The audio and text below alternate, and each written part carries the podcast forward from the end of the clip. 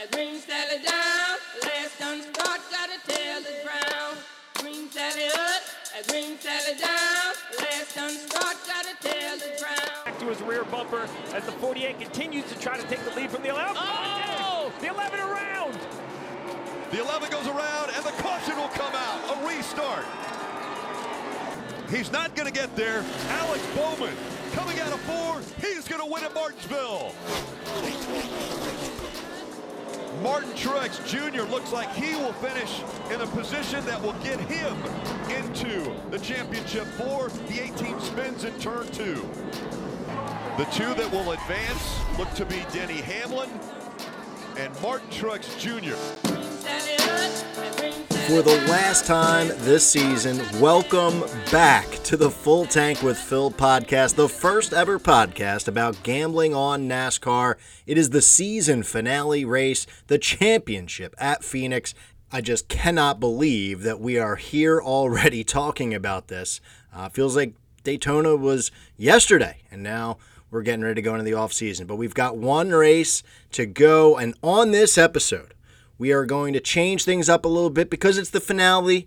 You know, we're, we're popping some champagne. We're having a little fun this week. This episode, we will be taking a quick look back at Martinsville. We got to talk about how we got here. There were some fireworks last Sunday, and we will give a, a quick recap of what went down there. How did we do with our bets and everything in between there? And then after that, we're going to be taking a little bit of a, a, a season recap at the four drivers that are in the championship. Going to do some stats, break them down, you know, kind of apples to apples comparisons between these four guys, talk about their odds, and then we're going to spend the rest of the episode talking with our pal Derek from bettingpros.com. You can find him at Picks by Blaze on Instagram. And we're going to be breaking down the bets with him talking about the championship four, talking about any other drivers that we like at Phoenix for any particular reason. Top 10s, top 20s, head to head picks, just like we usually do. But now we'll have Derek along for the ride to break everything down. And then we got some bonus coverage because we will be also talking about the Xfinity Championship and the Truck Series Championship at the end as well with Derek. So we're going to do little bit of a smaller breakdown of those four drivers in each one of those series and uh, kind of call out our thoughts and make some picks there as well. So if you're a fan of the lower series, stay tuned to the end because we're going to be getting into those in a little bit more depth than we're used to. Uh, that is for sure. So stay tuned for that. So let's talk about Martinsville before we can move on to Phoenix because it was a wild one. Alex Bowman. I mean, that's where you got to start, right? He's the winner and he spoiled the party for anyone that was taking the bets from this podcast because we did have Denny uh, plus 650. We had Denny Hamlin to win the race, and I was not thrilled like the fans in the stands were when he took out Hamlin, but did seem to me like it was kind of incidental. Um, you know, if you didn't pay attention to the race, he spins out Hamlin, who was in the lead, and Bowman goes on to eventually win the race. Um, looking at that in a silo, you could say, you know, that was pretty messed up. But earlier, you know, a couple laps earlier, or maybe that same lap, he uh, he did kind of take the lead from Hamlin, but gave it back because of the way he did it. He, he got into his his side and didn't feel, I guess, like that was the right thing to do. So he gave the lead back, and uh, then you know just got loose and and took out the 11. So you know the the people who are Hamlin fans definitely unhappy with the 48, saying he did it on purpose. I don't think he did it on purpose, but I do have the right to be pissed because it didn't cash my plus 650 ticket for Hamlin. So um, that controversy, it was interesting. Hamlin, you know, going off afterwards, flipping the double birds, interrupting the celebration on the front stretch with the burnouts and everything. Very um, different, could say that. And the thing about NASCAR is, you know, this goes for anybody. I mean, when you make comments like that, where he called him a hack and, and he was coming at the Chase fans as well, because uh, it was the Chase Elliott fans that essentially were booing uh, Denny Hamlin and cheering Alex Bowman when it happened, even though, you know, there's hypocrisy about, you know, when, with the fans. You can't really make heads or tails of the fans. They'll cheer for who they want to cheer for. Uh, but when it comes to NASCAR drivers, I love that they speak their minds, but you do have to be careful about it because things could come back to bite you. I mean, you're calling Bowman a hack, you're coming at the nine car fans. That is playing with fire. And, um, you know, it, it always is interesting when you see these guys do this because they're, they're putting themselves out there knowing that, you know, karma's a bitch and it could definitely come back to haunt them. But um, in any case, Hamlin sneaks in. It was a great race. I mean, Martinsville, that is a race that I would say, you know, has to be on my bucket list. Um, I, uh, I thought it was very entertaining. Um, going back to the start, you know, we had three drivers that were not locked in. Chase Elliott did a hell of a job to, you know, finish up front in the stage points, got stage one, got stage two, and, and locked himself in to the championship before the race was even over. Before the race was like halfway over, basically. So that was big for him. I thought it was interesting, though, talking about the nine car, how he was dominating that race, and then all of a sudden, once he locked himself in, he kind of faded and went away. I don't know if that was on purpose. I don't know if they were just racing him differently. His teammates were up front racing him. I don't know if that had any factor to it, but it definitely seemed like it did. So that would make me a little nervous. We'll talk about Chase in a bit with Derek, but um, very interesting to me. That's all I'll say. He finished 16th after dominating the race for the first half of it. So thought that was, you know, very strange. Then uh, Truex sneaks in. He was going head to head with Kyle Busch. We have no idea really how that worked uh, for Truex because he was, you know, putting himself three wide. He was in a good spot, put himself three wide. That knocked him way back. And it was a silly move by Truex to do that. It was really self inflicted. So anybody that was cheering for him to make the championship four was a little perplexed by that move. And then he was fighting points the rest of the time. And it really came down to him and Kyle Busch. And he sneaks in, like completely sneaks in uh, at the last lap there. So props to him. He said in the post race he had no idea, you know, how he did it, but they're there, and I guess that's um, you know, a good thing. And the the thing about the Hamlin Bowman thing, Hamlin is your other driver. He gets in on points, but I mean, I would be interested to see the thoughts of the, the NASCAR fans if Hamlin didn't make the final four because of that wreck. Because I know everyone's cheering in the moment, and you know they're they're hating on him afterwards, and it's easy to hate on a guy who's coming out and being kind of vicious to the other drivers, like Hamlin was. But if he missed the championship, I I would think that that's got to change some people's perspective on it. He made it in, which to me is a good thing. Um, I'll, I'll, get into the the you know four guys in, in just a second, but um, that was I think overlooked by a lot of the post race fireworks um, because if he missed it, I wouldn't have been very happy just because I want quality in the championship race. And Hamlin, you know, I think represents that. So very fun race to watch. Like I said, got to get to Martinsville at some point in my life. Uh, it just seems really great because the, the first part of the race was very, you know, minding your P's and Q's, hitting your marks, doing everything right, and then just all hell breaks loose that second half, that third stage, really and it made it fun and really lived up to the hype. And tell you what, short tracks in general in 2021 have got it done. I mean, feels like we were talking about same thing with Bristol, and you know, just those tracks really delivered this year. So very happy about what we saw at Martinsville. Perfect spot to have it as the cutoff race for the championship. It really brings a lot of entertainment value to it, and you know, a lot of good hard racing as well. So great job. Now we will talk about the trucks and the Xfinity Series championships uh, later in the episode, like we said. But we would be remiss to recap Martinsville without mentioning those two.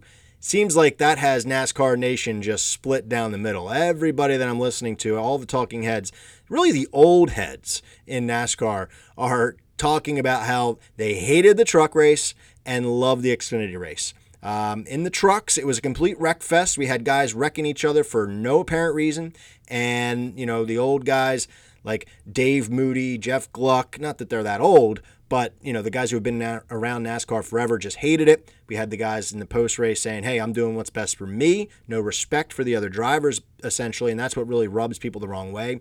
Zane Smith wins that race by kind of just doing what he needed to do. Uh, he wasn't really involved in anything that I would say would be um, out of line. He took advantage of other people getting out of line, but We had a John Hunter Nemechek situation with Austin Wayne Self that was just, you know, ridiculous because he's the points leader and everything and was just really no reason for it. And there was a million other wrecks in that race. So very, uh, if you're a fan of wrecks and that's why you like the truck series, uh, which I do to some extent. I like seeing the younger guys kind of mess up. You know what I mean? That's you know part of the learning part of it, and that's a, a, draw to me, but a little bit too much, I think, on Saturday. And then right after that, we had Noah Gragson win his way in in the Xfinity race, and he straight up won fair and square, nice and clean. And I think that's what a lot of the people um, in the NASCAR world liked about that race because it was the complete opposite of the truck. So maybe we'll talk a little bit more about what went down as we break down the, the championships for those.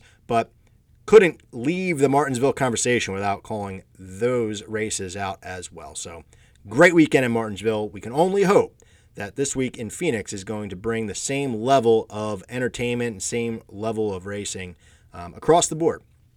So, now we will transition to talk about Phoenix because it is just set up perfectly to be the championship race. Last year was the first time we ever saw it. It seemed like it worked out. You know, fans seem to agree with it, um, and NASCAR agree with it because it's on the schedule as a championship this year and next year. So Phoenix will be the deciding race. So let's talk about the typical track stats before we get into it. 50 races at the Cup Series level for Phoenix. Five times the winner has started on the pole. Last time it happened was the championship last year with Chase Elliott. Winner has started in the top five 38% of the time, in the top 10 54% of the time. Eight of the last 10 races, the winner has started in the top 10. And it started outside of the top 20 four times. The last time that happened was Ryan Newman in 2017. So we've got qualifying back this week. So these stats will come into play a little bit, which, you know, finally we can see how these guys are off the truck and see if that impacts them throughout the weekend. The manufacturer stat here Toyota has taken five of eight at this racetrack. So that would tend to uh, make you lean towards the JGR crowd at this race, especially the two in the finals. So let's break it down here. We got the four best drivers, in my opinion, going into the championship. I'm thrilled. The, the 750 package, that's what we're running at Phoenix. These drivers are the top four average green flag speed with the 750 track. It's it's just the perfect for.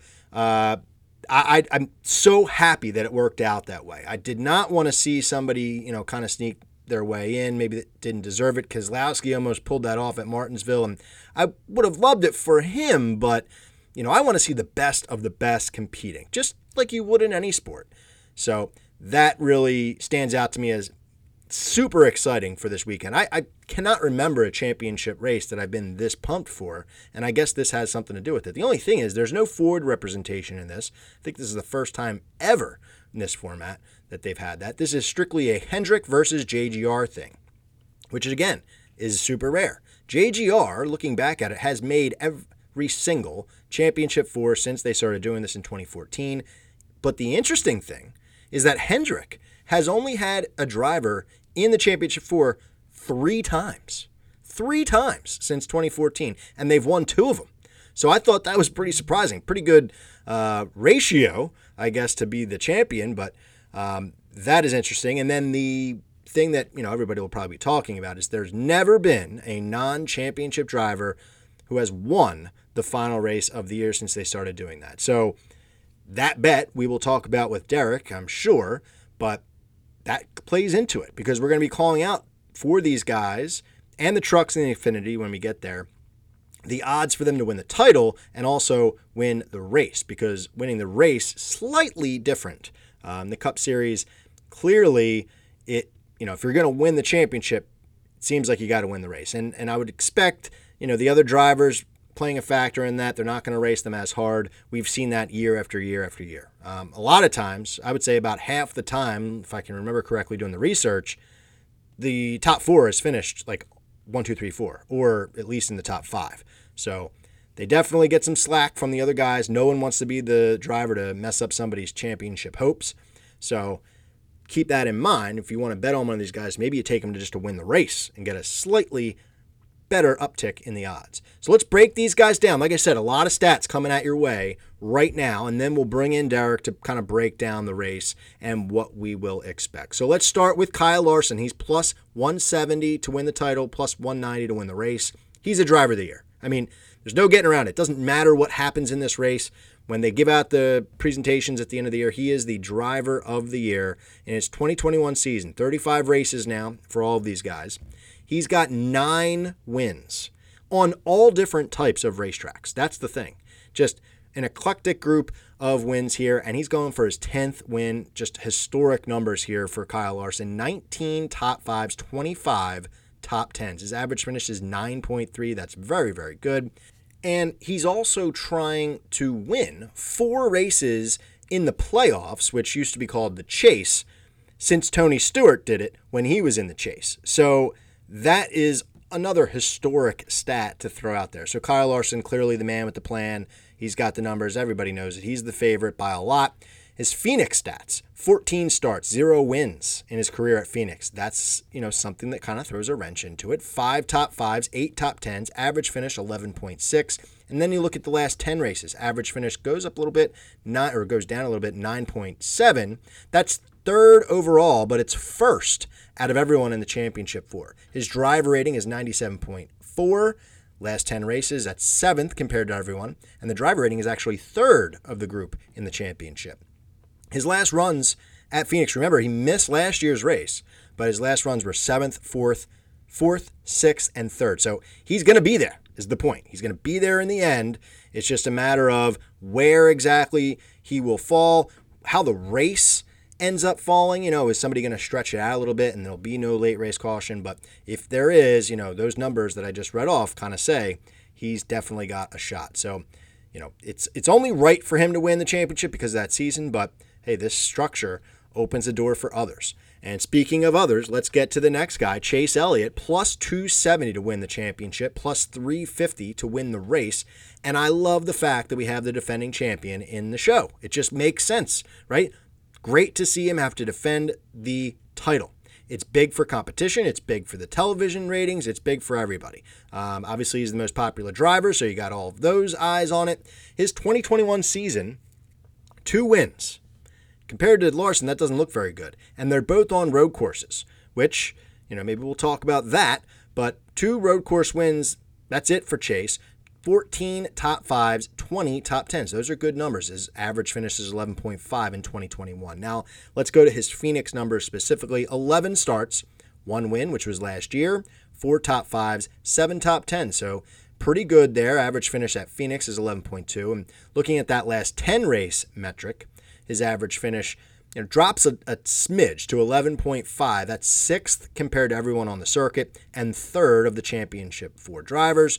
But his driver rating actually is pretty good. Fourth, 107.7, and second amongst the four guys running for the title. He finished fifth here in the spring and he won last year. So he's got positive vibes going into this race, that is for sure. Um, so even though he hasn't had a win outside of a road course this year, you got to imagine that the nine team's going back with a lot of momentum. Denny Hamlin is the next guy up. He's plus 300 to win the championship. And this is the split right here, by the way, of Hendrick versus JGR. Clearly, the Hendrick guys have the advantage uh, in the championship matchup, splitting them in half here. But Hamlin plus 300 to win the title, plus 400 to win the race. The controversy last week, you know, that was entertaining. Is it a distraction? Who knows? But he survived. He made it through.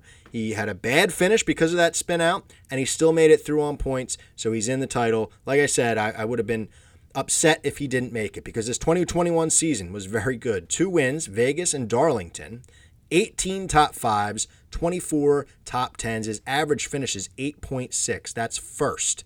This is crazy. He has run every lap this season except for four. That is just crazy. He should have won the regular season championship. If it wasn't for Chase Briscoe spinning him out of Indy, he definitely would have had a, a much better stranglehold on that regular season championship. And so that's why I really wanted him in this race to go head to head against Larson.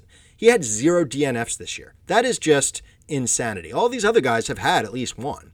And so there's something to be said for that. I mean, we talked about how Larson's the driver of the year. Obviously, Hamlin cannot compete with those stats, but these are still pretty damn good numbers here. Phoenix, he's got 32 stats, sorry, 32 races, which is the most of the championship four, so a lot of experience from him. Two wins at Phoenix, 2019 and 2012. So big gap in between his two victories here. 15 top five finishes and 19 top 10 finishes. We're not talking about his season this year. We're talking about just at Phoenix, his career. Um, his average finish is 10.8. Now, you know, I don't usually talk about career numbers, but making an exception right now, you know, for the championship race. But let's talk about his last 10 races because his average finish is 10.2.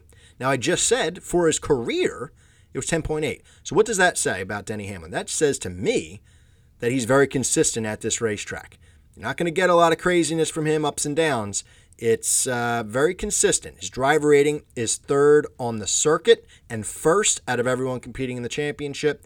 108.0, and he finished third this spring, by the way. So, a lot of good numbers there for Denny Hamlin that we're calling out. His season, his numbers at Phoenix, very strong. He's definitely deserving to be in this race. Now, the final guy, Martin Truex Jr. He's kind of hung out to dry here compared to these other guys for the odds. He's plus 380 to win the championship, plus 450 to win the race. He's the best value of the bunch I mean, any of these four guys have a shot to win it. So if you're looking for value, he's a guy that would get you that. Four wins this year. Okay. And the tracks that he won at are pretty damn good lining up for this race. He won Richmond, Darlington, Martinsville, and oh, by the way, the spring race for Phoenix.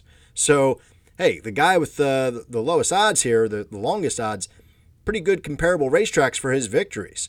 Um, so, not too shabby. He's got 12 top fives this season, 19 top tens. His average finish 12.3.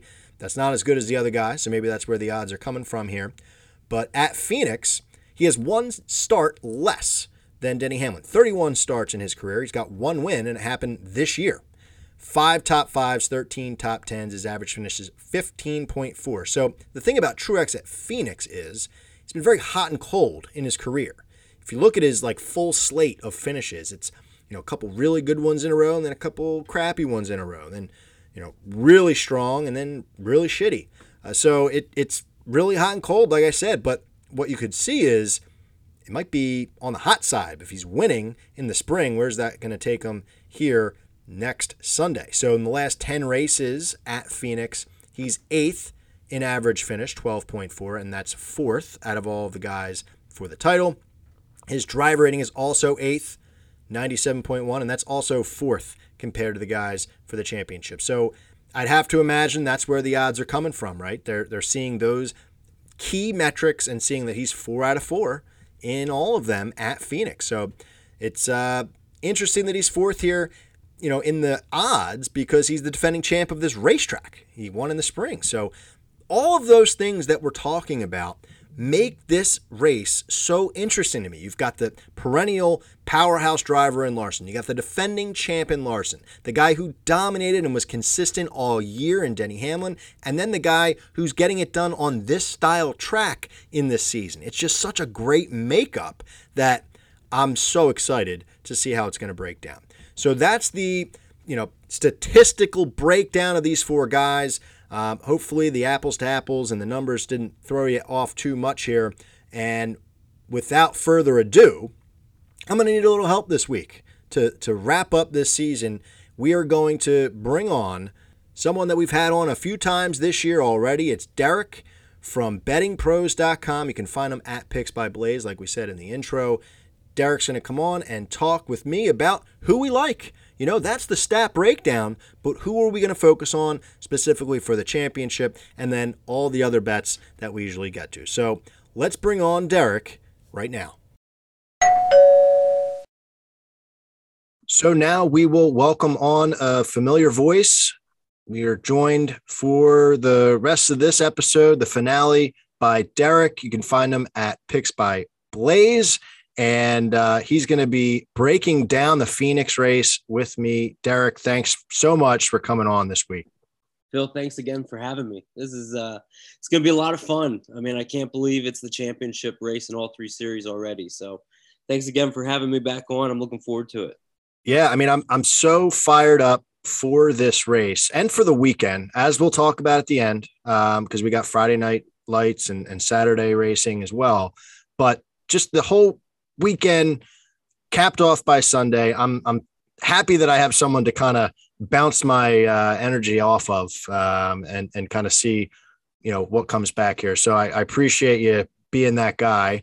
Um, I just before bringing you on, I broke down the four drivers. Didn't really give any of my thoughts because I wanted to save that for our conversation.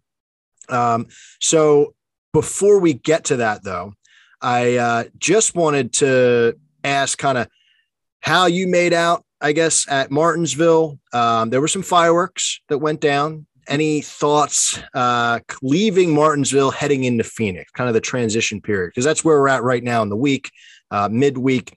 So, anything that happened on uh, on on your gambling side of things, then also what you thought about the fireworks.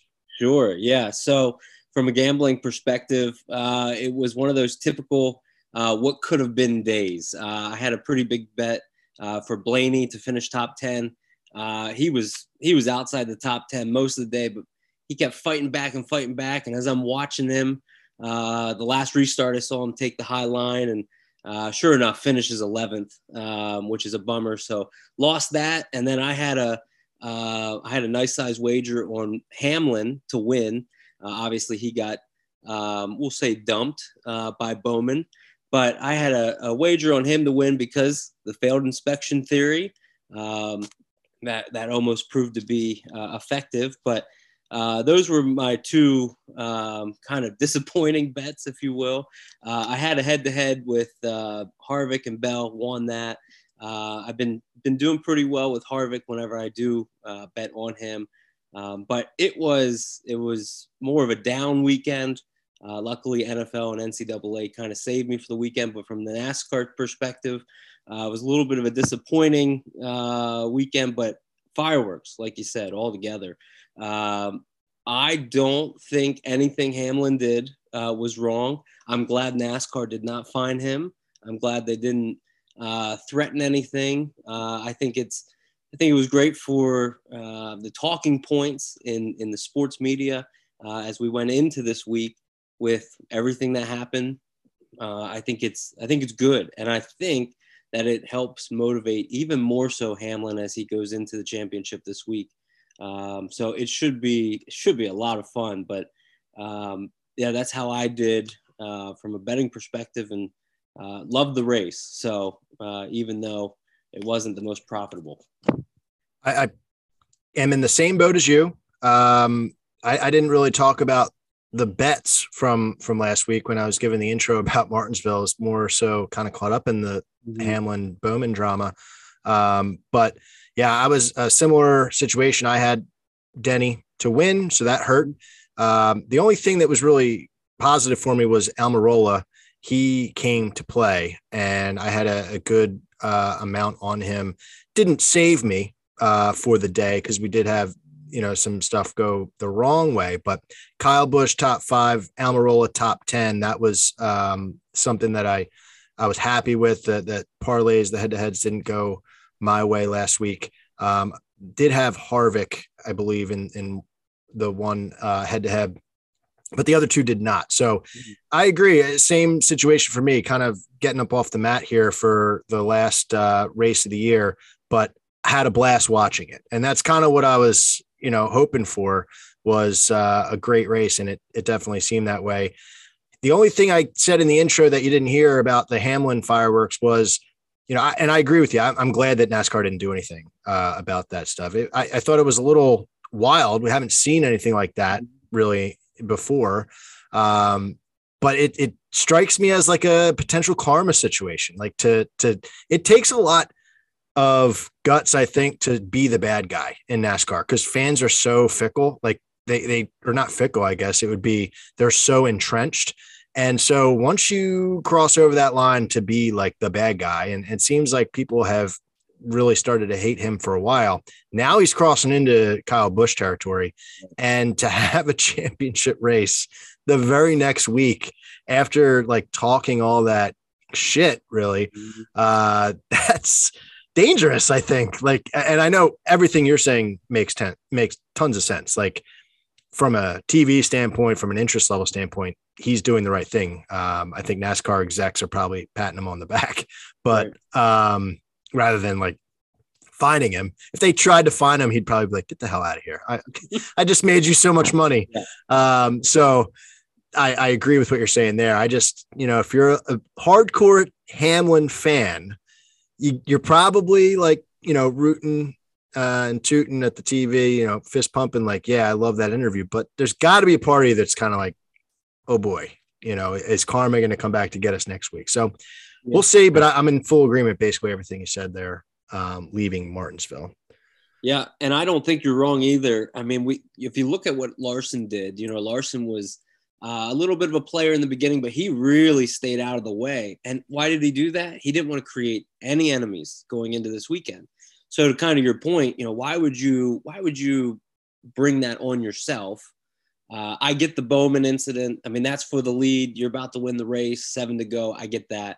The comment then about Chase Elliott and his fans that was that was interesting shade. And maybe I missed something. I, I but I, I thought that was a little bit out of left field. I thought we were past the Chase Hamlin uh, rivalry. Uh, but yeah, so bringing that extra attention on yourself, maybe not the smartest of moves, but uh, I again, I think it's I think it's part of it where he'll he'll find that extra motivation. It's kind of like uh, going to go all out, and you got to go through him almost. Uh, is kind of how he has that mentality. Uh, I feel like after seeing the interviews, uh, and hearing him a little bit. But yeah, don't you don't want to bring extra rivals to your uh, when you're trying to go for a championship. Yeah, that is, and I think Hamlin, to his credit, thrives off of that kind of stuff. Mm-hmm. Um, you know, it, in his personal life this year, he's had some drama, and then he's come right back and and like won races. Um, so it, through his career, it seems like when he's kind of up against it, he he pulls through. I mean, he was a guy, not to spend the whole starting point here on Denny Hamlin, but like he he almost lost a ride uh, to Christopher Bell, I believe it was, uh, or maybe it was Erik Jones that far back until he started going on that streak of 500s. That first one that he won a few years ago, like he was in the hot seat. Uh, people were talking about like when you know who's going to take over, or who's who's Erik Jones going to get a ride from, and uh, Hamlin's name was like the guy, and now all of a sudden he's like a perennial name. So he's stepped up to the plate when he's needed to. So we'll talk more about him because I, you know, I, I definitely want to get into the the gambling portion yeah. of it here. But I have to say, to start, I got to come clean with you here. Um, I am feeling pretty good no matter what heading into the championship because throughout the season, I have placed either a, a large free bet or you know a large bet of you know my own on random guys throughout the year. There were a couple that didn't pay out. Blaney and Byron I had from earlier in the year, but I actually got last race was huge for me because I have three of the four uh, in future bets. I had Larson from earlier in the summer, pretty decent odds. Um, I have Denny Hamlin and I've got Martin Truex Jr. And when Truex and once Hamlin got spun out, I was even more scared. And the fact that Truex snuck in, I was like, oh my gosh, this is great. So uh, as long as Chase doesn't win, and I don't mind if Chase wins because he's a you know big name, and I think that's a big deal. But from a financial standpoint, um, I'm 75% chance at this one here for a future bet. So I'm feeling pretty good there. But who stands out to you? I actually before I get to that, do you think the championship winner is going to have to win the race? That's the top question, I think. Yes. Yes, I do. Yeah, I think I think these are the four best cars. Uh, and as we go into 22 with a new car, I think the four best cars. I know there, there's a lot of new builds um, that these guys are going to be using this weekend. I know Larson's been having his built for weeks, um, and and here he is. I know Chase as well. So uh, I think the, these four cars they'll have the best, uh, newest equipment as some other teams, drivers, some don't know where they're going to be. Teams uh, are either getting out of the sport or transitioning, obviously, to uh, new builds and new uh, equipment. So I think these four, one of these four, will definitely uh, win the race. Yes. So then that leads into the question because when I was doing the the breakdown of the four drivers, I called out their odds to win the championship and then also the odds that they have to win the race. And mm-hmm. for a couple of them, you know, it's a little bit of a difference. Um, so when you're gambling this Sunday, are you not even looking at the championship odds? Are you just betting right to win the race, or like how are you approaching that as the the gambler? Yeah, I, I don't want to uh, overlook the championship odds, but but because of recent history, uh, what we've seen from this format, uh, no champion uh, has been crowned by not winning the final race at Homestead and obviously last year at Phoenix. And I think that trend continues. Uh, I know guys like William Byron have been strong uh, that aren't in the playoffs anymore. So there's there's obviously threats, and as you as we go through the statistics, there's guys that are going to be threats that aren't in that championship four. But I think when it comes to the end of the day, um, especially with practice this week and qualifying this week, I think those four are going to really stand out, and they're going to be a, a cut above, which will, you know, at the end of the race, it's going to really pay dividends of who's uh, that that winner is going to be the champion. Yeah, I would I would tend to agree. Um, for the record, you know, while we're talking about it, a, a non-championship driver to win right now on DraftKings is plus 250. So if you wanted to just kind of have some insurance there, um, you could throw that bet in there. But I, I think, I think these drivers race the four so differently, um, and let them get away with stuff. So if I was forced to bet on Larson, I would probably take him just to win the race. Uh, Elliott I may do the same because his difference is plus 270 to win the championship, plus 350 for the race. So why not get those extra odds with Hamlin and, and Truex?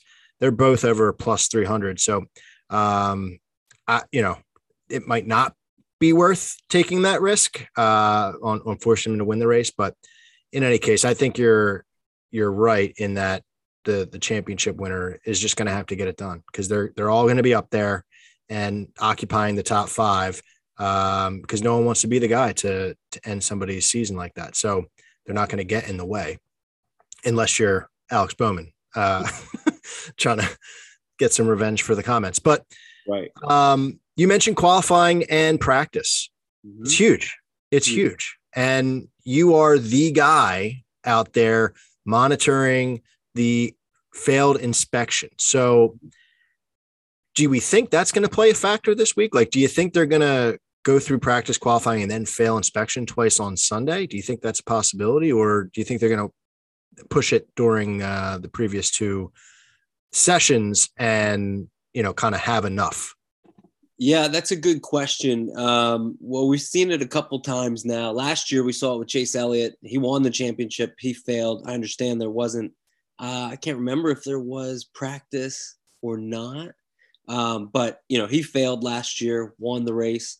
Uh, Jimmie Johnson, when he won his seventh championship, he failed, had to go all the way back at Homestead, came back and won. Uh, I would I would say that the chances of one of those four are around 50%, which might seem high, but that's uh, I, think they're going to push the limits, and then uh, I mean that's what we've been seeing. Um, I I would say that if any of them don't fail the first time, if they pass the first time on Sunday, I, as a bettor, a gambler, would be a little bit hesitant about that specific car going into the race because here's an opportunity where you can finagle a piece, you can move something here, or try to get away with something. And uh, history has told us uh, before that there there is some success with that. I would not be surprised, and you know I'll be chomping at the bit, ready to go, putting out those uh, tweets and uh, messages on Instagram uh, if something like that does happen. Um, but yeah, I, I, would say I would put it at about 50% for any of those four to fail. Well, that is definitely interesting. I, you know, if you are someone who has the ability to uh, follow along on Sunday and hold off on placing your bets before that, and definitely want to follow Derek for that information because it's going to be great. Because you're right, like that. If you're not pushing it, if you're the crew chiefs and you're not pushing it to the the maximum level, and you're you're passing on the first attempt, mm-hmm. like most fans look at that as like a positive. Um, I, I think you know people were bringing up Denny failing inspection twice as a negative on uh, you know NASCAR radio this week in an incident with Bowman. I'm thinking like, what are you talking about? Like, if the crew chief's doing his job, he's pushing every limit. So if you're passing on the first time, then you're resting, I'd say, and you're you're not, you know, doing everything you possibly can. So you are right about that. That would make me nervous um, to see. It'd be great if all four of these guys fail, all start in the back. That would make for a hell of a, a run. That would that would be my inspection theory dream. failed, and then they just rocketed up to the front, and there they all are. That would be uh, that would be funny, uh, but that would be interesting. Yeah, I, I, I think I, I do think that one of them will fail, and you know, as you've seen it, I know you and I just started uh, going over some bets this year, and as I introduced that theory to you, you you have seen it time and time again. For sure, it might not have paid out as a W on the racetrack uh, at the end of the day, but I mean, consist- consistently top fives, top tens. Um, so it's it's it's really an interesting uh, tool. But yeah, we'll see come Sunday. But I think I think something like that could and will happen. I'm looking forward to it. Um, I always love when you call it out and it's somebody that I had already thrown money on. Last week was yep. was that example, Denny Hamlin. I was I was fired up when I saw that. Um, so without you know further uh, skittering around the the question here. Who stands out to you? I mean, if you have to call out a guy, or I'll even give you two. Um, who stands out to you for and what reason? Yeah, so um, a couple guys. Now you you talking overall, correct, or just well, in general? I I guess to win the title, and yep. then and then we can get into any other guys that you think might spoil the party. So my championship pick the guy that I think will uh, go out on top uh, is Denny Hamlin. Uh, I believe that he will be a, a first time NASCAR champion, um, you know, at the end of the day. And I think, like I mentioned, I think that, you know, extra gear of his from Sunday, you know, he rocketed up to the front, uh, you know, got, got turned, didn't obviously win the race. And he said it, he said in the press conference, you got to go through me this week. And I think that mentality alone, uh, I think, I think kind of sets a little bit of a bar. Now, what would the storyline be, Phil, if he would have won on Sunday? There would be a lot more extra attention saying, "Hey, this this guy that finished second in the, the standings in the regular season has been head to head, neck to neck all year with Larson. I know his wins versus Larson's are not there, but everything else is pretty much right there. So I think I think it's it's his turn. I think it's uh, his time, and that would be that. That's going to be my pick. That's going to be the guy that I'm I'm investing the most in this weekend. And I, you know, I think that's probably the best pick in in my book. Um, so he's he's the guy that I'm thinking will, um, you know, raise the championship at the end. I agree with you. Um, obviously, I called out the the guys that I had future bets on, but if you know, I'm going to be throwing more money down this week on the, you know, winning the race bet and the championship bet. And Hamlin stands out to me. I mean, I, I don't know why he's the third best or, or, you know, third longest odds to win the championship and the race. It just doesn't make sense. I mean, Larson makes sense. He's the heavy favorite. Great. But to have Chase shorter odds than Hamlin, it's strange to me. And I think it has to be a little bit of laziness um, just because Chase did it last year.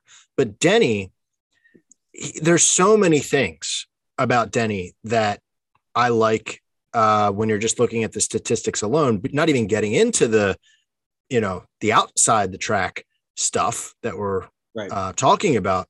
But, you know, you're looking at the the guys, you know, for their career. Out of all the four, he's got the third best starting position at mm-hmm. Phoenix, but the best career average finish. Like that tells you that he's able to kind of work through the, the garbage and, and get good finishes. He has by far, compared to the other three, the most top fives, which I think is a really good stat. And I know that he's got the most starts at Phoenix, but even if you multiply the other guys um, to to try to get onto his level, like try to make it apples to apples as far as career starts. He still beats them in top fives and, you know, 15 career top fives. That's better than, you know, anybody if you do the math there. So that to me is like, okay, well, Denny's going to be there in that top five. It's just where's the race going to be? How's the race going to play out? And how's, you know, he going to make it happen? So I like Denny. I like his odds, like plus 400 to win the race. That's really good for yep. someone of his caliber. So I, I was confused as to why he wasn't right behind Larson. So that's one of the reasons why I'm like, okay, this week I, I got to do it. Now, Larson, I mean, I wouldn't mind throwing money on him because I kind of want Larson to win as a NASCAR fan because I would like to see the best driver of their. Oh, by the way, sorry, before I transition to Larson, Denny, I mean, you talked about him and his regular season yeah. title hopes. Like one of the things I called out that I'll share with you is zero DNFs. Mm-hmm. That is wild. And only missed four laps all year. That's unbelievable to me. That's mm-hmm. consistency. Had the best average finish compared to everyone in the regular season. Like he knows what he's doing. He's just calm, cool, and collected. He goes out, gets it done, and and that's it. So that's a reason why you can feel comfortable throwing your money on Denny this week. Larson, I want him to win, like I said, from the NASCAR standpoint, because he's the driver this year. Like he's the guy who deserves to be the champion. I'm sure if they did like the old school points that all the old guys yeah. want to go back to, he would be the champion probably already. But, you know, I can't really get behind his odds. You know what I mean? As a gambler, as a fan, I'm like, yeah, sure. That would not piss me off at all. I would actually like that because I want NASCAR to crown the right guy. But I can't get behind plus 170. You know what I mean? It's just too short. It's too short. And he doesn't have any wins here. And, you know, looking at the 750 tracks, Denny's better than him. Um, Truex is better than him. I'm trying to pull up my my spreadsheet here. He's third in 750 track green flag speed. So, you know, it's just too much um, to to put money on those short odds. I mean, I would imagine it sounded like you agreed with that. Yeah, I do. What I'm going to do with Larson uh, is I'm actually going to try to live bet him. Uh, you know, maybe he's one of those guys that does fail uh, inspection. Then he's starting at the back. Uh, if you live bet him, you're going to get better odds uh, at some point.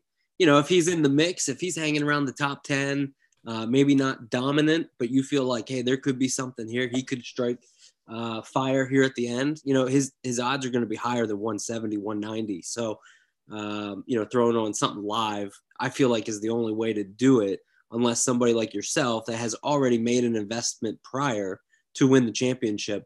Um, you know, it's just tough to get behind somebody right now and say, you know, I'm going to throw X on Larson at that price point. Yeah, he's, you know, getting into another bet. If you wanted to throw something on Larson, head to head against Elliott. Mm-hmm. Uh, he's minus 140. And even that number is like a little too steep for me. Yeah, I don't love that. No, like if he was like minus 120, I'd be like, yeah, lock me in. Mm-hmm. Um, but you know, I'll, I'll probably work my way through that and because you want to have something on him um, for you know everything that I said. Like he, he's just the guy this year.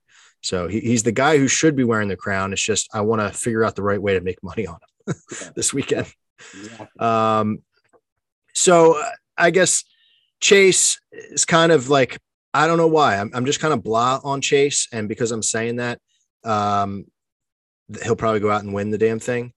But uh, the funny thing about Chase and Larson, you know, the the two Hendrick drivers, I went back and I looked at the last ten races at Phoenix. Yeah, and I wanted to see who of the four, like it's almost like uh, you're looking at group bets yep. in these races. So who had the most wins uh, compared to the other three in those 10 races? And Chase and Larson both had, uh, actually, no, Chase had three. One of them had an asterisk because Larson wasn't in the race last year for obvious reasons. Um, and then Larson had four, I believe. So that's pretty telling that the Hendrick guys you know, completely got it done here.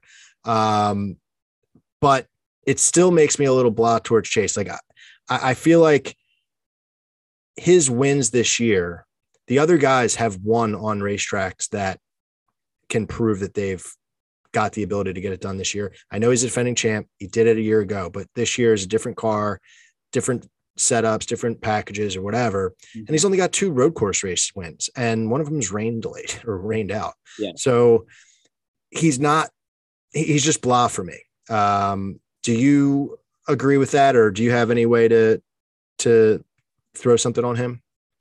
Um, I I don't disagree. Uh, I know, like you said, the wins aren't there when you're looking at short tracks or intermediate tracks.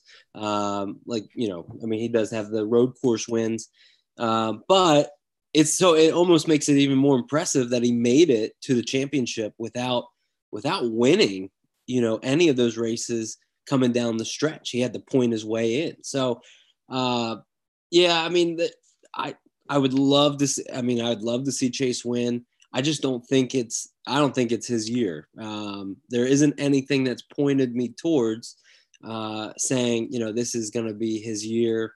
Last year, when he won at Martinsville, it was like, wow, okay, this he needed that. He carried that momentum in, and you know, last year as a result, you know, he he was he was pretty good. He was running fourth, average uh, running position of fourth all day. So um, you know, he he obviously had the car, but I I think I think even though Hendrick was you know the top tier team this year, Gibbs was right behind them, and I think I think again they come out on top.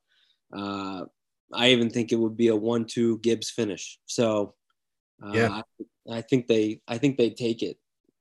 I to, to, just kind of round it out with Truex, um, I'm going to throw money on Truex this week as well um, because I, first of all, he won the the Phoenix race this year, but the tracks that he won on, I did mention this uh, a few minutes ago, um, leading into this conversation, but the tracks that he won on almost are like prep for the championship, mm-hmm.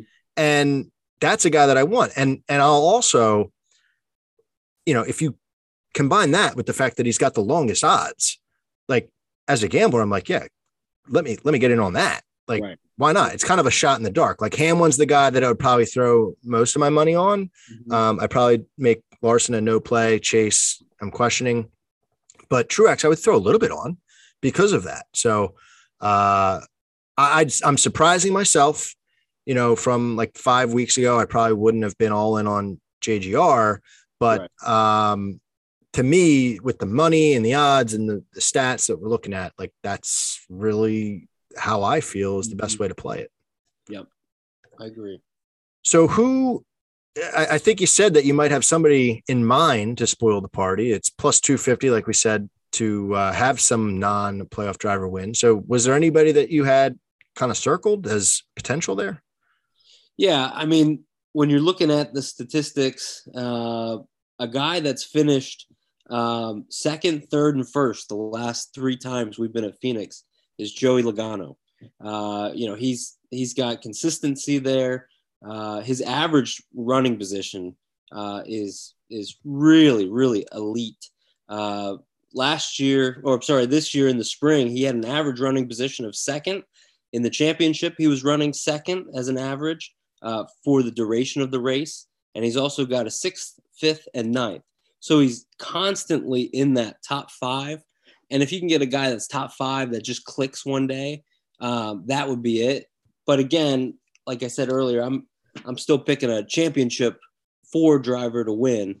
But if anybody was going to spoil the race, I could see it being Joey, um, you know, as an outright um, for this weekend, just with his backing up some of his stats alone. I don't hate that as a top five. Um, I mean, he's plus 2200 to win the race. So yeah, that's, right. that is a much better payout uh, if you hit it on the button for uh, a non-playoff driver. If you get it dead on plus 2200, that's, that's taken to the offseason pretty money. happy. Yeah. Yeah. Uh, but plus, plus, plus 130 top five. Uh, that's a solid bet. Mm-hmm. Like Agreed. even because even if they all finish top five, there's still another spot open. So who's yeah. it going to be?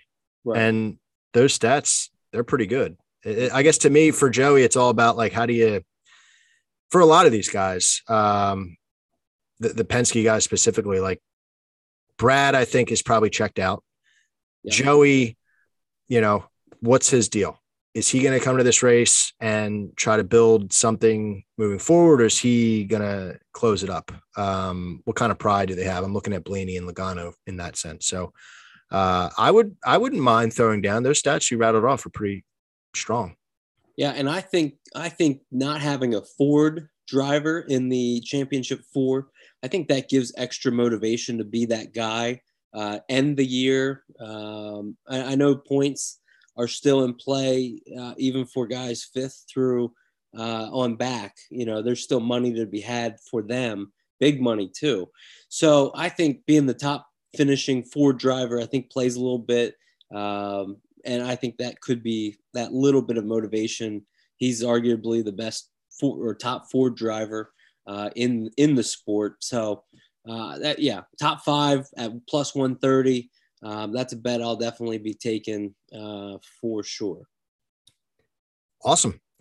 Um, I guess then I would transition. Unless did you have any other guys to win? No, no. Nope. talk about Ford uh, for a second here, because my guy that I called out, uh, getting into some finishing position mm-hmm. bets here, top ten. Yep. The odds are, you know, week to week. I can't seem to get consistency from the books. Like sometimes you're like, wow, I got to bet all of these guys because the odds are, are not right. And then you're looking at the top tens and top 20s like, whoa, there's these odds. They don't speak to me at all. Um, but this week, I think they did make a mistake. Aric Almirola is the guy. And, you know, talking about top Fords, he's plus 1200. And if you want a, a slick payday there, the Penske crew, I mean, they were off big time last week. And Almirola was very strong. He ran top 10 last week, and we cashed in on that um, on the podcast last week, and I'm going right back to the well. Now, I think more people on, are getting on board. I, I did happen to see some tweets. Um, PJ Walsh, I believe, from Action Network. He's buddies with our guy uh, Jordan Maccabee, and they were uh, writing articles about Almirola. I think he opened at plus 225 on top 10, and now he's down to plus 120, at least on DraftKings. So um, clearly the the secret might be out a little bit, but I'm throwing money on Almirola because 750 tracks, he's just come alive. I mean, the, the I would I would caution anybody to, or not caution, I would encourage anybody to go look up PJ Walsh's article uh, because he was kind of doing like a blind resume on his tweet, like who is this guy? You know what I mean? And he broke down some similar tracks. His average finish is top five amongst all drivers at those similar tracks, and it's Almirola. And you know he's six. I, I'm a big proponent of the green flag speed on the rules package, sixth in green flag speed at these tracks. So I think the I was really hating on Almirola when we were in that stretch of 550 tracks because he's garbage at 550. But mm-hmm. at Phoenix, he's still pretty good. I mean, not even just this year on 750s, but last 10 races, no wins, but two top fives, five top tens. You're telling me that I'm getting plus 120 odds for 50% of the time. It's happened in the past. Like pretty solid. Average finish is 11.7. That's seventh out of everyone. And his average starting position, I don't usually call this out as much as I've done on today's episode, but his average starting position is 19.0. So that's a huge improvement. Like I don't typically see that week to week when I'm looking at the stats for these guys. So I like to see that. So everything that I'm laying out there makes me high on Almirola this week to finish in the top 10 and plus 1200 to be the top Ford I think is, I mean, he's got some competition with somebody else I'm going to mention in a bit, but that's a, a shot in the dark for maybe a smaller bet and see if that pays out like it did last week. Well, Phil, you took the words right out of my mouth. Uh, like said, Sorry. Almirola, top 10 uh, is exactly what I had written down uh, as well. Uh, luckily for anybody that bets on the Barstool Sportsbook uh, app, uh, you can get him at plus 185. So love that. Uh, a little bit better. And I was looking at that same article by PJ, uh, and it, it is good. I recommend as well. Anybody go out and look at it. But yeah, his odds going from 240 the whole way down to what they are now. Uh, you know, guy, more and more people are definitely jumping on that. So great call out with that, and I absolutely agree. So everything you said, uh, I back. Well, I'm sorry I, I stole your thunder. I'll default to you then for for any uh, finishing position bet after that. okay. Well, uh, one that you can look at, and I'm interested to hear your thoughts on this. Um, I looked at Kevin Harvick. When you think of Phoenix, you obviously a name that's always thrown around is Kevin Harvick. He's had a a pretty good year, uh, had a dominant year last year. Uh, but at Phoenix, he has in his last nine races, he has a worst finish of ninth of his last nine races. So it's incredible, uh, and you can get him, you know, as a top five on DraftKings at plus three hundred, uh, or uh, I know you have to pay just a little bit of juice uh, on him to get a top ten at minus one forty. Um, but that still looks like a bet to me that I like. Um, I would love a guy that's plus money uh, and maybe you have one uh, for us. But uh, at minus 140 for a top 10 or plus 300 for a top five, Kevin, you know, it's almost too hard to pass up. Um, so, you know, that's that's kind of the other guy I was looking at um, the most. Uh, what do you what do you think about that? I love it, and so I'm going to get a little out of uh, my normal structure here and and dip into a head to head that I had because. Mm-hmm he was I, I called out one head to head in detail and, and it was Kevin Harvick. Um, but your top 10 for Harvick makes a ton of sense to me because in his last 10 races, he's 10 for 10, finishing in the top 10. Like that's he, he's the only guy, or sorry, Keselowski has all no, no, no. He's the only guy to do that. Um, You're right. In yep. top tens. Yep. So by two races, the next best guy has eight, uh, which is Kyle Busch. So minus 140, like I'm shocked it's not minus 225. Mm-hmm. You know what I mean? So I love calling him out here. Now you were talking about you'd like to get him in, at plus money. Well, right now on DraftKings, he's going head to head. And I'm sorry to kind of skip ahead here, um, but he's going head to head against Ryan Blaney. And he's mm-hmm. plus 100 as the underdog in this matchup. And if you want Kevin Harvick plus money, forget about top tens. Like you just got to beat one other guy. That speaks volumes to me. It the odds here don't make sense. I was shocked when I saw them, and I actually probably should bring it up to make sure they're still that way from when I wrote them down. Um, but let's just you know quickly dip in. I mean, one win, six top fives, ten top tens, kind of like what you were just saying.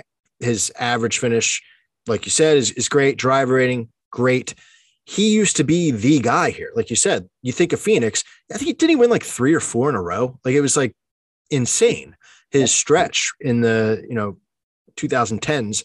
So he's still running well here. It's not like he's lost it. Those 10 top 10s in a row speak to that. Then you look at Blaney. All right. And I guess this is maybe more so about Blaney than it is Harvick in a way. But he's only got five top tens in 10 races here. He's not as consistent. His average finish is 15.7 with two DNFs. Mm-hmm. It's he's up and down. It's not like he's like the stats that we're seeing with Harvick. It's completely erratic. Then what we were just saying about Penske is Blaney going to bring it? I, I, I, he's a young guy. He knows what he's doing next year. Um, he, I think, can rest on his laurels. He was the man at Penske. He kind of rose to the top. Logano dropped down a little bit. That's why I'm more inclined to throw some money on Logano because he mm-hmm. has something to prove a little bit. Blaney, if you're him, you're thinking like, all right, where are we going out that night? You know what I mean? Who who we celebrating with? Hopefully Chase wins so we can go celebrate with my buddy. Like I, I think that's where his mindset is at because he did what he needed to do this year and, and kind of becoming the leader of that pack. He's not going to change anything um, by going out and running extremely well on uh, Sunday. So right. all that is just more mental than it is what we've seen on the track. But if you're just sticking to the metrics, it's Harvick all the way, and it's not even close. And if we also look at uh, something that you point out uh, in a lot of the episodes, you know, you you like to look at guys uh, going into the next round with momentum. Well, let's look at the opposite way. Ryan Blaney's not coming into Phoenix with any momentum. I mean, they were off last week, bad, uh, and a lot of people had them picked to top five to win, um, to be a contender, to be a championship contender uh, this week. But they were off everywhere last week. Uh, and then Kansas obviously got put in the wall by uh, Austin Dillon. And so they're not coming into this race with much momentum at all. And I think good opportunity to take a guy like Kevin Harvick plus money, uh, you know, and take that, take that to the bank because we gave, or we already gave out the stats 10 for 10 uh, in his last uh, top 10 finishes there. So uh, I love that bet a lot. Really good call out with that. Yeah. I mean, the, to you as well. I mean, top 10, top five, everything. Uh, I would not be opposed uh, throwing money down on Harvick. And I just wanted to to pull up. I know I called out Almirola a, a second ago for um, the best Ford driver. I'm just checking right now to see where we find Harvick at for top Ford. Let's see. He would be plus 400. So I mean, there's if you're a Kevin Harvick fan and or you love money, there's a bunch of different ways you can bet on him this week. So, uh, yeah, I, I, like. I'm happy that you called him out. I'm just sorry I jumped ahead for the the head to head stuff. No, that's fine. So, um, any other finishing position bets? I have one more, but I, I don't want to jump uh, the gun on anybody that you had. No, uh, you're good. Go ahead, because I have I have one other head to head that I wanted to highlight. So if you have another uh, top finishing bet, love to hear it. Yeah. So this kind of requires you to to hear me out, I guess, a little bit, but it's top 20. And kind of like what I was saying a second ago, looking at the top 20s, it's really hard to find value. I mean, even some of the guys that mm-hmm. are stretches, uh, you're looking at the odds like, what the heck is going on here? But the only guy that I could kind of cling to and really make a case was Ryan Newman. Now, I called him out last week and he let me down big time. Uh, he was like four laps down at one point, really struggled. Um, but at Phoenix, the, you know, this is what we're working with here. Now, when you're looking at the last 10 metrics, uh, he only has nine starts in that time frame, but average finish of 15.2. So that's well within the top 20 one win, five top 15s, seven top 20. So 70% of the time, he's getting us what we need. Um, he has not been great here recently, back to back outside of the top 20. So that's not, you know, exactly what we're looking here for or looking for here. But this is the thing that I need you to kind of cling on to. Mm-hmm. I think this is his last ride. Um, Keselowski's taken over the six. We have not seen a lick of news about where Ryan Newman's going to land. And so, if this is his last ride in a real car, not a shipbox, then I would have to imagine like he knows the answer to that. Unless he's got something lined up with a contract and and there's another team out there, or maybe I'm missing the news. Um, uh, Ryan Newman is going to want to perform. He's not going to want to have a terrible taste in his mouth. And if he is showcasing his talents, last week's not getting it done. So, you know, he's got a driver rating of 75.9. That's 15th compared to everyone at this racetrack. Seven top 20s, like I said. I mean, that's that stands out. When I look for top 20s, I pull up the stats. I filter by most top 20s in the last 10, and I go down the list until I find a name that sticks out that shouldn't be there. And Newman jumps out. So he he fits the bill for you know decent odds, decent stats, and then when you factor in this could be the last time you see Ryan Newman on a racetrack in a while. I would like to a throw money down on him and b hope that he's bringing it. So, uh, is that too far fetched for you, or uh, is that a decent sales pitch?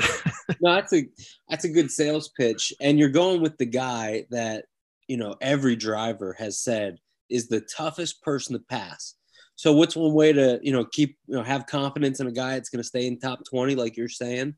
Uh, be the toughest car to pass, and I do think he this is probably it. Um, his career, we'll look back at it, didn't get the due. I mean, he was so good so early. Um, and, you know, it's a kind of a bummer uh, that it would end this way. Uh, but, you know, I think, I think, I think you picked a good one there. I like the 15th.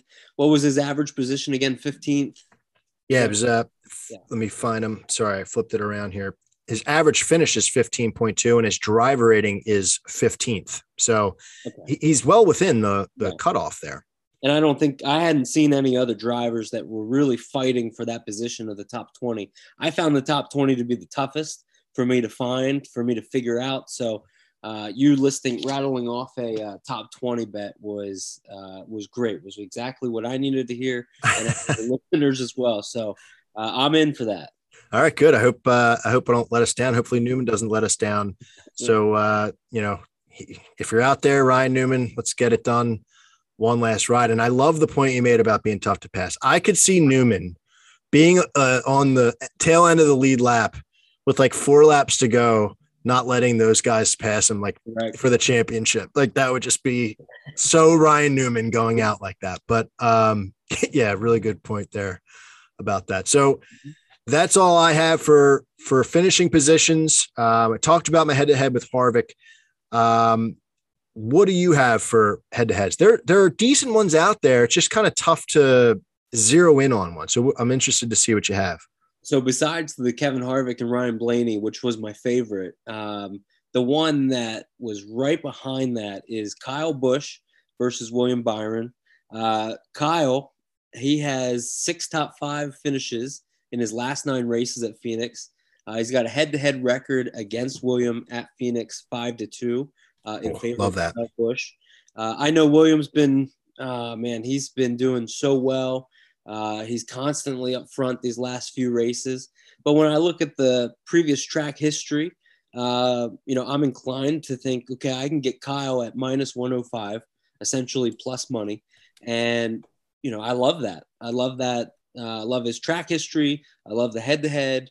And again, you're giving me you're giving me Kyle Busch, who gets practice and qualifying. And it's been one thing about him that I remember him saying uh, at the beginning of this year that he felt like he was off, their team was off because they weren't able to go out and practice. They weren't able to go out and qualify and tune in that car. Um, if he gets those tools, he's arguably the best driver on the track because of his talent, uh, his equipment. So you're telling me you get qualifying in practice. Uh, I'm going to take Kyle Busch against William Byron again, minus 105. Uh, and I like that. So what, what do you think about that uh, matchup?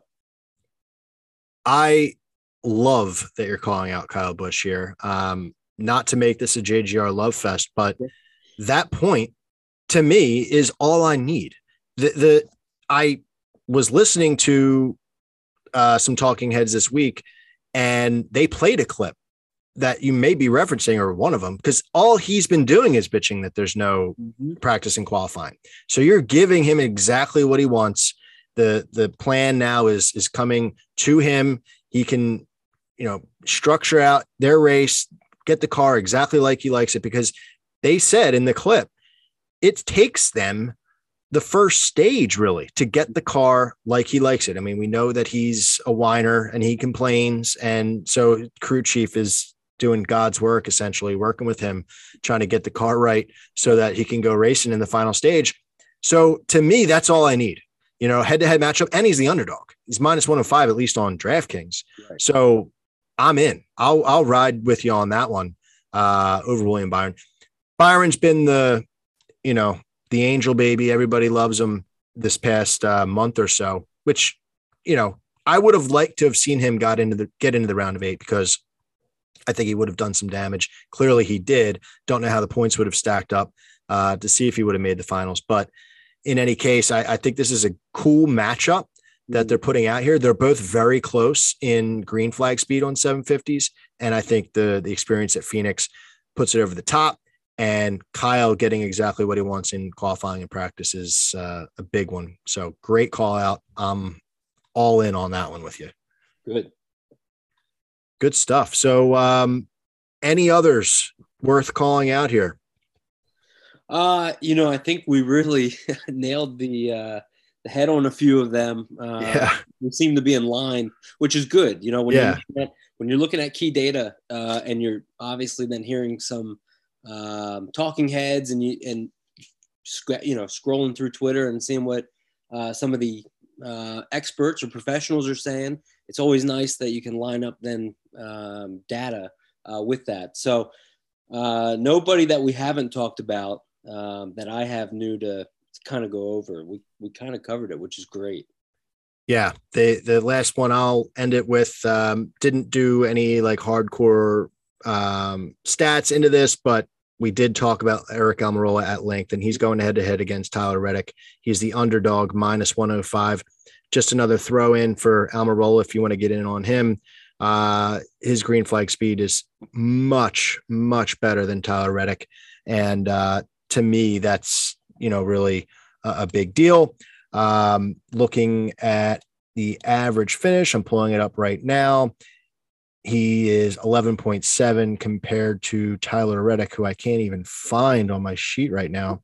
Um, yeah, sorry, bad radio Well, here. He's got a 29th place finish, 19th and 33rd in Cup. So Yeah, he's way down. It's, uh, it's definitely not uh, under 20. So 27.0. That's why I couldn't find him. I was looking up top. So there, uh, that's exactly Yeah. why I couldn't find them. And uh, like I said, I, I didn't dive too far into that. That'll probably be, you know, in one of the little race day parlays I, I throw together um, on race day. But it, it, you know, if you want to get in on somebody that I'm high on, which is Almirola, that's a, another head to head. So great stuff. We, we talked at length there about this race. So hopefully uh, it's scratching the itch for, for people out there, a little bit of everything.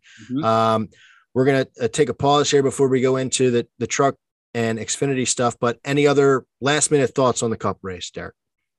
No, I I just can't believe that it's the end of the year. Gen six is going to be in the uh, the books uh, come the end of day Sunday. I think we're going to see a great race, and I think NASCAR is going to get exactly what they uh, are looking for. So should be a lot of fun, and uh, I think we'll we'll get a deserving champion, and I think we're going to get a really good race. So uh, can't wait to tune in for that. Totally agree. That's a great way to put it. A deserving champion this year. Um, that's a, a great way to to round it up.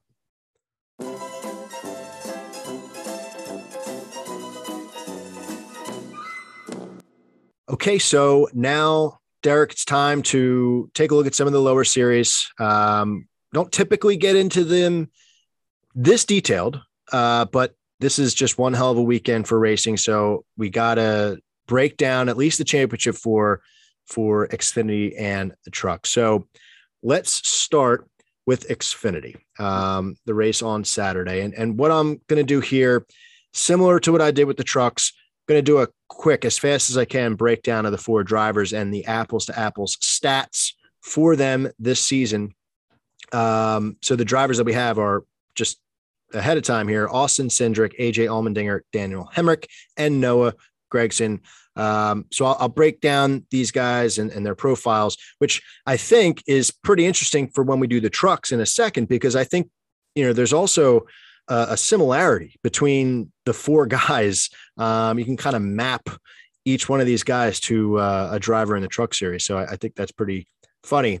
But uh, let's do Xfinity and we'll start with Austin Cindric. So he's plus 225 to win the championship plus 350 to win the race. Now, we talk about non-playoff drivers in the Cup series. The difference in the the odds are much different. So what they're saying here in the trucks and Xfinity is there's definitely a larger possibility of a non-playoff driver winning this race. Uh, I don't know if you've seen that at all, Derek, mm-hmm. but Mm-hmm. um, the odds are definitely stretched stretched out a little bit.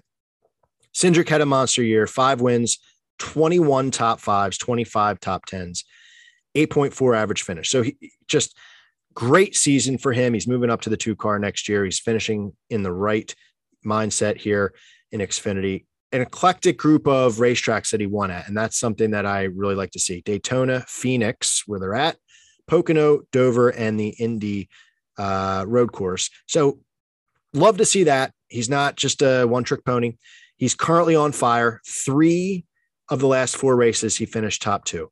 And that's just wild. So if he were to do that again this week, you'd have to imagine that he he's going to win the championship. At Phoenix, he has back-to-back wins here. This is why he's the favorite.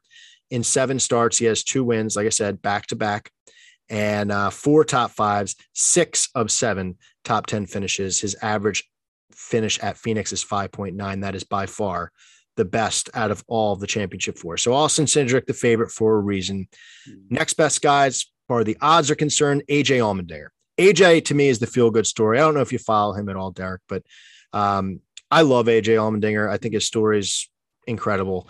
He surprisingly has five wins, and that took me by surprise. I mean, I know he's been having a great year, but he won the Roval, Michigan, Bristol, Mid Ohio, and Vegas. So he's not just a road course guy anymore. He's not just a super speedway guy. He's winning them all 18 top fives, 22 top tens, 9.0 average finish. And at Phoenix, can't really do like a side by side comparison for him because he only has three starts lifetime and they're separated by a huge chunk of time. He finished fifth this spring, and then his previous starts were 2007 and 2008. So you basically got to throw them out, but they were 13th and 12th place finishes. So I guess the question there for the Dinger lack of experience at Phoenix is that going to play a factor? Um, you know, I wouldn't think so because he finished fifth early in the spring, but uh, plus 450 to win the race, plus 275 for the title. Um, the next best guy to win the championship is Noah Gragson, plus 275. He's same as Allmendinger, plus 450 to win the race. So he needed a win to make it into the championship. He had a, a, good start to the playoffs, and people are singing his praises for the way he won that race at Martinsville. Nice and clean. He started on the outside. He just man up, won the race. Um, I think the crew chief said, you know, winners start up front when they were choosing the the selection of where they're going to start. Three wins this season in 2021: Martinsville, Darlington, and Richmond, all in the playoffs. So he's you know very similar um, to what you're seeing at Phoenix. 13 or those tracks are similar, sorry, to what you're seeing at Phoenix. 13 top fives this year, 20 top tens, average finish 13.4. Think about Gragson though, eight DNFs. I mean, that's that's kind of what you expect. He's kind of like a wild child, I think, the way he races and the way he acts. Uh, so eight DNFs kind of stands out to you there. Five starts lifetime at Phoenix, no wins, one top five, three top tens. Finished 39th in the spring. Um, so that was a, a DNF second last year in the title race. That was his best career finish. So Noah Gragson, same numbers to as far as the odds are concerned as Allmendinger, and he's coming off of that huge win momentum wise. Now the last guy is Daniel Hemric. He's the lovable loser, in my opinion. I don't know if that's nice of me to say, but plus 330 to win the championship, plus 500 to win the race. The reason I call him that, he was the 2019 Rookie of the Year and then got bounced to Xfinity. Like that's just so messed up. 2021, his numbers this season, no wins. Like I said, he's a lovable loser. 14 top fives, 20 top tens, average finish 11.1. So consistency got him into this race. Uh, and he's currently running well, just like we were talking about with Cindric. Three top threes in his last four races. So he's someone, I mean, he just got edged out by Gragson at Martinsville. Like I said, people love the way he raced. He didn't wreck them, but he lost. Five top fives in his last six races right now at Phoenix, no wins, two top fives, four top tens. Average finish is 14.0. So his last three starts were outside of the top 20. Uh, he has not finished inside the top 20 since he went to the Cup Series in 2018 or after that season. So uh, just a little stat to throw out you there. So that's the breakdown of Xfinity. I'll take a breath here to, to give you a chance to weigh in Derek, uh, who stands out to you for the Xfinity Championship and um, any overall thoughts here for this race? Yeah, so uh, a lot of storylines, like you said. Uh, I think from a fan perspective, we would all love to see uh, the Dinger, you know, come out on top, especially with uh, everything he went through in Cup and kind of, you know, uh, getting a, a, fountain of youth down in Xfinity. And like you said, he's won races, not just what he's known for in uh, road courses. He's won on all certain or different types of tracks. So, uh, and NASCAR would get a uh, a nice storyline if Hemric would win. Uh, Cinderella story, if you would, you know, first win like you mentioned.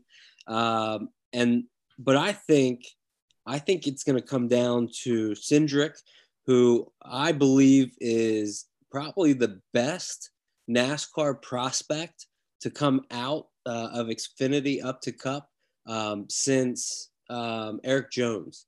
And Erik Jones was he was one of the top um, you know candidates uh, early on in his career um, to be that next guy. Cindric obviously going up to good equipment next, great equipment next year. I think he wins early uh, in Cup. But for my money, I'm going to go with Gragson. I think uh, he rides that momentum from his win in Martinsville. Uh, you know, he he said it last week um, before the race. This is our race to win. We're going to win this race. And anytime you give me a guy that is that determined and that driven, and in that race last week, all the restarts he had to do on worn tires, raced everybody clean, kept taking the high line, and the high line is not ideally a place where you, um, you know, will get a win out at Martinsville. But his his initial start, right when the uh, green flag would come out, uh, he was better than everybody. So I think he takes that momentum uh, into this weekend. Uh, another another thing for him that I really liked um, is in the last four races, he has a um, second place, a seventh place, a tenth, and eleventh. So he's he's obviously in the mix, and I think a key uh, weapon for him is uh, one of his teammates at JGO or at um, uh, JRM, and that's uh, Justin Allgaier. Allgaier is arguably one of the best racers at Phoenix, and I know Justin's not in the championship four, but all the notes and all the different things that Noah can um, glean from and take, I think I think they do team just about as good as anybody. And I think Justin's going to be um, a key player for Noah this weekend. And again, they get practice, they get qualifying as well. So for my money, the 2021 champion in the Xfinity Series, Noah Gragson. I love that point that you just made about uh, Allgaier and, and Junior Motorsports. That's just so well put. Um, another kind of weird coincidence slash uh, call out would be you know we had last year in the cup series mm-hmm. nine car wins martinsville nine car wins phoenix in the title well this year potential for the nine car to win martinsville the nine car to win uh, phoenix and the title so that would just be kind of weird more weird than anything actually while i'm on that topic there's there's a potential for nines to be wild at Phoenix because Ben Rhodes, who we'll talk about in a second, he drives 99. Gragson drives nine. Elliott drives nine. Truex drives 19, if you want to stretch it.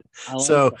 Very, uh, if you want to get some weird parlays going, nines are uh, wild this year. But um, yeah, I mean, I, I, love that point about Gragson and his teammates there. His, his value um, to win the race plus 450 is damn good plus 275 there. He's actually going head to head against Allmendinger. And, uh, you know, I, I, everything you said about Allmendinger's range true. He's definitely a fan favorite. I love what they're doing with Kaulig Racing. He basically put that franchise on his back and willed them to Cup and basically said, go have fun because he's not racing in Cup next year. Um, so just such a great dude. I don't think he's going to get it done. So I would take Gragson over him in a head to head as well. Cindric plus 350 to win the race. That has my attention fully. Um, he's going head to head against John Hunter, I believe, uh, Nemechek. In uh, a head to head matchup. So that's interesting because Nemechek's the second best uh, odds to win the race in Xfinity. We'll talk about in a second. But Hemric he doesn't even have a head-to-head matchup. Um, and that's kind of what I was saying. Like he just doesn't get the respect that he probably deserves because he's a model of consistency, does everything the right way. And so his value, if you're the the gambler out there who just likes to take the long shots, he's the guy for that. I, for one, though, am probably going to steer clear. Um, he's going to end up at Kaulig Racing next year. So Kaulig, they've got Allmendinger the chance to win the title, and then they could potentially have the reigning champ next year. Um, so they kind of have two dogs in that fight, but I think it's the other two that are worth uh, focusing on for Xfinity. So um, you called those guys out, and I, I, think we're on the same page there. And you said that Noah recently won at Richmond. Is that correct?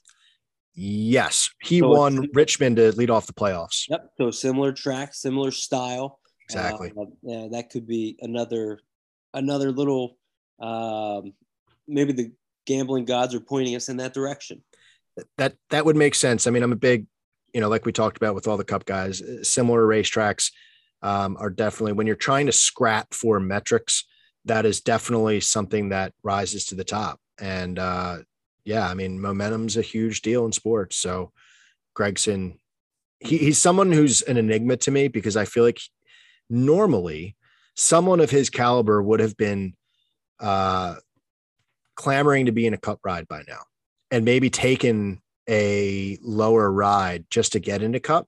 But somehow some way i guess it's because of dale junior's um, leadership or whatever they, they've kept him in that camp. And i'm pretty sure he's back next year uh, so i can imagine that if they ever go to cup he's their guy that's probably what they're telling him so a championship to have on the mantle uh, would only just bolster that opportunity for him so um, Gragson, I like that pick for the value. Cindric, I like him just for the uh, favorite element to it.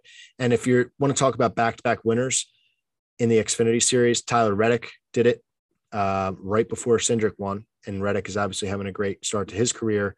Ricky Stenhouse Jr. and Martin Truex Jr. and Dale Earnhardt Jr. all the juniors um, are the the previous guys to go back to back. So he'd be in great company. And uh, I agree with what you're saying about him. Great prospect. When I originally saw him coming up, I kind of thought there was a little bit of nepotism going on there because his dad is the uh, director at Penske of um, management, I guess, whatever his role is there, director of operations. So I was like, oh, what's the deal with this? That's that's not right. But he's proven that that is just not the case. You know, he's he's not the coach's son type of deal. Uh, it's it's proven. So those two guys would would be who I'm calling out as well. So good stuff. Hmm. Um, any other thoughts on Xfinity before we move to trucks? No, I think I just think the race is going to be uh, exciting from start to finish. So I can't wait for I can't wait for the Xfinity race. It should be fun. Great. Yeah, I'm, I'm the same way. And I'm usually not too excited for Xfinity. So uh, it definitely has my attention because of these four guys, because of how different they are uh, and how different, you know, their careers have been, where their careers are going, and um, how different their season has been, really. So Right. good stuff all around. Now, I talked about how you can kind of map them to similar guys for the truck. So I'll, I'll do that to kick us off there to, to get the trucks started. Austin Cindric is pretty much your John Hunter Nemechek, the guy who's dominated all year. Uh, ben Rhodes would be your more consistent driver and, and AJ Allmendinger type dude.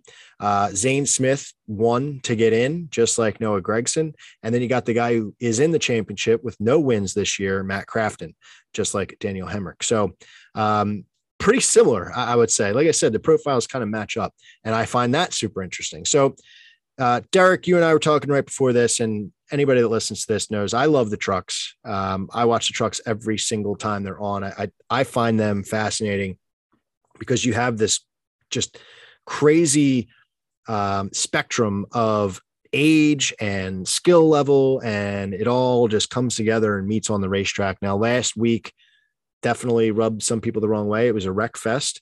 I, you know, enjoyed seeing Zane Smith kind of fight through that at the end and, and surprise some people to get in. Um, hoping this race Friday night at Phoenix is uh, a little bit more clean, but also as exciting. Last year's truck race, I, I don't know if you remember it, Derek, but it was phenomenal. Like I remember I had Brett Moffitt to, to win the race and Creed started like seventh or eighth or something on the restart. And it was just, it, it looked like the, the LA freeway. Like they were all spread out and, or, or it's like one of those videos you see about um, traffic in, in like foreign countries, just like all these cars coming around that huge dog leg at Phoenix. And all of a sudden Creed just like jumps up there. He ends up winning the race. Sheldon Creed not being in this race definitely is uh, tough to swallow. Matt Crafton just beat him out. They had a little bit of beef there, but let's break down these four drivers. Um, and, and I guess to to give you a chance to jump in here, so I'm not just completely dominating here, Derek. Any any thoughts about the Martinsville race worth uh, calling out for the yeah, trucks? well, yeah, well, it was definitely uh, action packed, and I think of all three series, the one I'm looking forward to the most, uh, where I'll get my popcorn ready and I'll just sit down and just uh, binge watch the race and just uh, all the excitement and drivers going everywhere. I think it was last year where one guy took uh, went six wide and wrecked them all in the uh, turn, uh, what is now turn two. yeah, Um, so it's it's probably the race that I'm looking forward to the most, just because it's going to be um, so chaotic.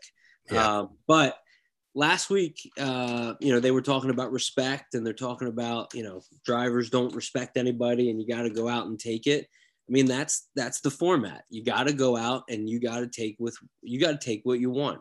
Um, you can't just eh, they talk about give and take a lot, but when you have a series like the Truck Series and you're limited with so many laps, they don't have 500 laps like the Cup Series did last week um, at Martinsville. They're so limited; they got to go all the time. So, uh, you know, I think I think there is a portion of it where you look at it and you're like, ah, where the respect level's gone. But these are also young, upcoming drivers that are trying to make their name for their, themselves. So uh, there's going to be a lot of carnage. There's going to be a lot of bad feelings. So uh, I'm good with it. I'm I'm all I'm in for that. So I didn't see anything wrong. Uh, you know, going into this week.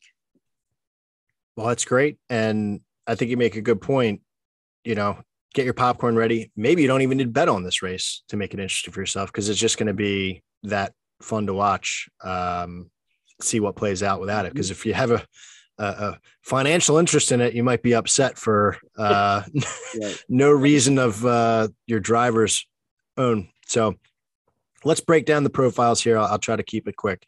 Uh, John Hunter Nemechek, he's your favorite. I mean, this is the driver of the year in the truck series. I love everything about John Hunter, about what he's done, dropping all the way back down to trucks, jumping into a, a, KBM ride.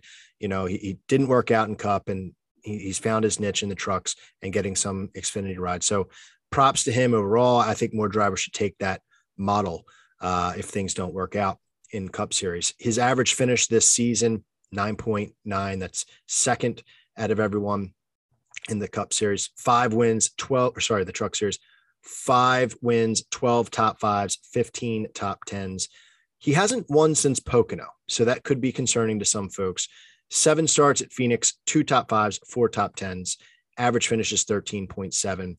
Um, so two second places at Phoenix, which you know stand out to you, but back to back 29th place finishes um, his last two races. So that is a little concerning because he's plus 250 to win the race, minus 110 to win the championship.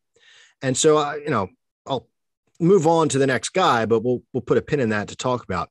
The next guy on the, the odds list would be Zane Smith, one to get in, like we said, plus 650 to win the race, plus 350 to win the championship.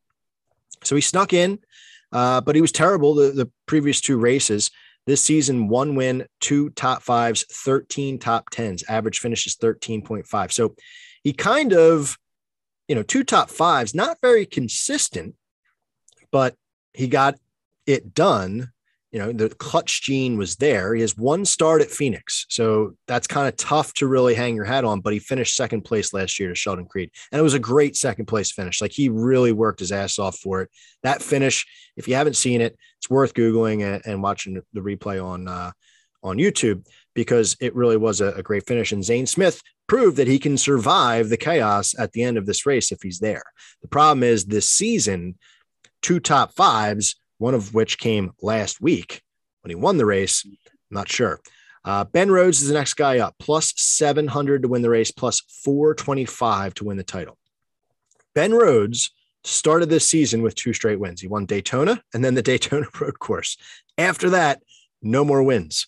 Seven top fives, 15 top tens. Average finish is 9.6. That's the best in the truck series this season. Six starts at Phoenix, two top fives, three top tens. Average finish is 10.3. That's second compared to everyone in the uh, truck series. So, in the mix late last year in that crazy restart and finished seventh. Best finish at Phoenix is fourth. So Ben Rhodes, uh, it just you know he's there. You know what I mean? That's what you can say about Ben Rhodes. He's just there. He's a factor. It's just how things shake out. You know, that's the question. And then you have the old wily veteran, Matt Crafton. He's plus 800 to win the race, plus 500 to win the title. Um, you know, he would, because the truck series has a large potential of somebody winning, like a Sheldon Creed, who is not in the championship four. Matt Crafton presents a strong possibility for there to be a champion crowned without winning a race this year. So that would wreak havoc on this playoff format for a lot of uh, older fans. But in any case, uh, you know, zero wins this season. Actually, to to harp on that point for a second, he hasn't had a win since, uh, or one win total since 2017. So I love Matt Crafton, but that's a that's a rough stat. Um, five top fives this year, 12 top tens. His average finishes third in the series, 11.4. Got into that scrap with Creed last week. Creed seemed to take it okay. I don't, I think once things kind of settled, you realize, you know, it wasn't directly getting into Creed. It was getting into Enfinger who got into Creed. So I wouldn't expect Sheldon to react negatively on the racetrack this weekend. Sheldon's got bigger fish to fry in his career. Why would you get into it with Crafton, who's a lifer in this series? Phoenix 20 starts for Crafton, zero wins. And that stands out to me, but six top fives, 12 top tens. So something to look at there. 14th last year in this race. His best finish ever was in 2014 and when he finished second. So that's the breakdown with the stats by driver here in the truck series. Anything jump out to you, Derek? I know that, um, you know, I'm more of the truck guy than you are, so I can kind of you know get into it, but I uh, just wanted to give you a chance to jump in with anything you're hearing. Yeah, I would definitely say that you are uh, in comparison. Uh, the thing I found most interesting uh, was with John Hunter. It was, you know, some of his results. Uh, you know, in 2019 and 2018, he finished 29th. I found that a little interesting. Um, but, you know, he does have a second, sixth, second, and seventh uh, previously. So uh, recent success hasn't been great. Um, he's obviously the favorite, so it makes a lot of sense to go in his direction. Uh, we heard Zane Smith say last week after he won, you know, that win meant so much to him because he doesn't know what he's doing next year. Uh, and what, what a way to, what a great thing to put on your resume if you go out and win the championship. Um, the, the person I was looking at the most, I think Matt Crafton, there was a great comparison with, uh, you know, Allmendinger. I think that's who you compared him to. Um, but Ben Rhodes, to me, like you said, he won the first two races. They were so exciting, um, both at Daytona earlier in the year.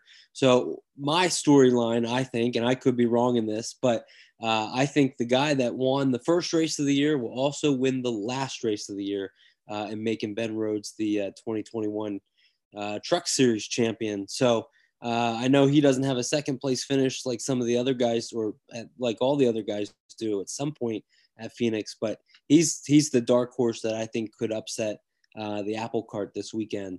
Uh, who do you have uh, as the favorite, or, or uh, what are some of your favorite bets?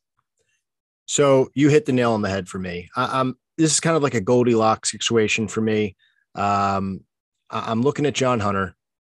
I, I love everything that I'm seeing about him. I mean, those finishes that we talked about back to back 29s, yeah, that doesn't look good on paper, but he's in KBM equipment now, and, and it's a different uh, monster. And and he's obviously got the the skill to um, rebound from that. I don't think he's thinking about it too hard. Uh, the thing that scares me from John Hunter is that he's minus one ten to win the title, and you know I'm not making much money there. You could get him to win the race plus two fifty, and maybe that wets your whistle. Mm-hmm. Um, so that is something that I would definitely entertain. But for him, I might live bet him. You know what I mean? See how see if he does uh, shake back a little bit. And, you know, if it doesn't scare you too much, you can get some better odds on him on a live bet. That's maybe when I would throw it in for him. Crafton, he's, you know, I don't think uh, he's just going to have the ability to get it done. I love Matt Crafton. My cousin Greg, who's on a couple weeks ago, loves Matt Crafton. Uh, I love betting on Crafton because he's in that bright yellow car mm-hmm. or truck and it's so easy to spot. Yeah. it's like every so consistent uh, with the paint schemes. But I, I think he he snuck in. I would say that maybe you know he's not deserving to be here. I think it would be better to see Sheldon Creed in that spot. So I, I think he might have peaked. Um, then it you break down Rhodes versus Zane Smith, and I like Ben Rhodes for just the consistency, even though he hasn't won since Daytona when they left the, the road course. First and average finish, seven top fives. Like that's you know what we're talking about here as far as like being there in the end. Um, I like Ben Rhodes for his value as well. Plus 700 to win the race is just phenomenal. Mm-hmm. Um, so if a truck series driver is going to win the championship and the race, give me that all day. Uh, Zane Smith, uh, you know, second last year, which is great, but I, I, I don't see him replicating that. I, I think he might have just kind of uh, shot his shot last week and caught lightning in a bottle. And I don't know if it happens twice. I'm betting that it doesn't. But talking Goldilocks, I, I think John Hunter's too expensive. Matt Crafton's just too outrageous. It would be between Zane and Ben. Maybe I would bet on uh, a little bit on both of them. But if I had to choose, Ben Rhodes is who I'm backing, and they're actually going up head to head against each other. And I'm taking Rhodes over Zane Smith head to head, minus 110 as the underdog. Um, I actually hit on that bet specifically three times this year in uh, huge numbers. uh, uh ben Rhodes versus Smith has made me money a lot this year. So I don't know why I would back off that. And I love, like you said, the narrative of first race of the year, last race of the year, champion. Um, so the the other bets that I had, John Hunter minus 145 versus Sheldon Creed.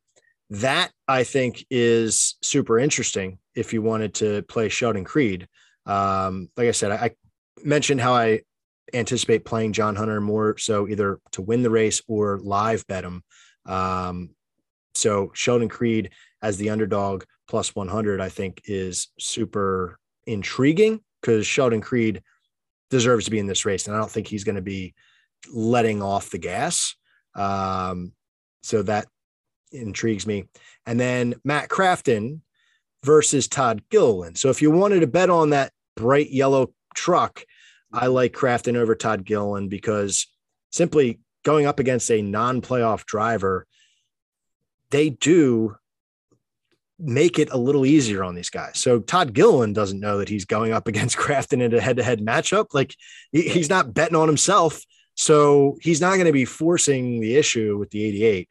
Um, so I would I would take Crafton in that matchup minus 120. So those are my breakdowns. I'll throw more out there. There's a lot of fun uh, head-to-heads that are available that I'll throw on Instagram like I usually do for Friday night. But those are my thoughts. Any anything to pick at there uh, from your perspective, Derek? No, not really. I think you said it perfectly. Um, and yeah, I mean that's uh, looking at your track record for this year. Um, the Truck Series is definitely something I know nobody else is talking about or has been as accurate as you. So uh, I heed that advice uh, whenever you talk about the trucks. So uh, should be a lot of fun. Yeah, I agree. I mean, the fact I'm so happy that it's a Friday night race. Um, I I absolutely love to be able to you know crack some beers. Got nothing going on, just you know kick your feet up, Friday night lights pretty much and uh, watch those guys go at it. I'm glad they didn't do a doubleheader on Saturday and you can really stretch out all this excitement across three days. So really happy about that. And I think we're going to be in for a treat. So, um, well, that's that's all we have. I mean, we talked about a lot of bets. So if you're you're someone who feels like you didn't uh, get the itch scratched, I'd love to hear from you um, because we we talked a lot about different things that you can throw your money down on the last week in NASCAR. So, Derek, thank you so much for coming on. Any final words for the year? Well, I appreciate you again for having me. Uh, and I know I mentioned it the first time I came on. Uh, just thank you for what you're doing in the community. I know uh, the sport of NASCAR is going to grow, uh, and 2022 is going to be uh, a year like we as fans and gamblers have not seen before uh, with NASCAR. So, uh, you know, it's been a great year. Uh, again, I appreciate you having me on. And uh, yeah, I think we're just going to have a great weekend and can't wait um, to see all the champions this weekend, and then as we head into the off season with tons of excitement. So, uh, looking forward to it very much. Thank you again for having me on. Yeah, I appreciate you taking the time. We obviously spent a lot of time tonight breaking through, so appreciate you making the time to do that. And um, yeah, for being able to bounce some ideas off of uh, people this season. You've come on three times, I believe. So, um, you know, anybody that's had the, um, niceness, I guess I don't know the word, but to to join me like yourself, uh, it makes it a lot of fun to do. So, hopefully, we'll catch you next season uh, when we start back up mm-hmm. in the the springtime. It'll be around the corner, just like this came quickly. Uh, you know, Daytona will be here before we know it. I'm sure. All right, all right, all right. Well, if you made it this far, congrats. This was the longest podcast in the three seasons that we've been doing this. So thank you. And I just wanted to take a second, since this is the season finale, to say thank you to anyone out there that listens to this podcast. I appreciate you. It makes this so much more fun to do when we get to have those communications on Instagram or Twitter or wherever it may be, meeting new people, bringing some people in to talk.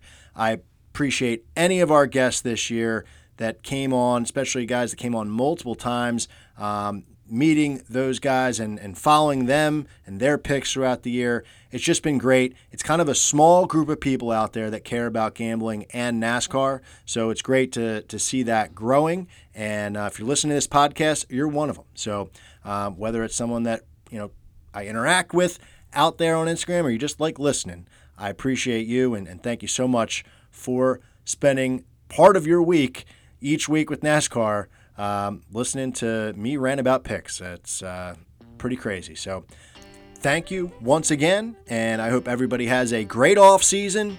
Study up on this new car because we're going to be coming in in February, Daytona, with a lot of stuff to talk about. So remember, drive fast, take chances, and we'll see you next year.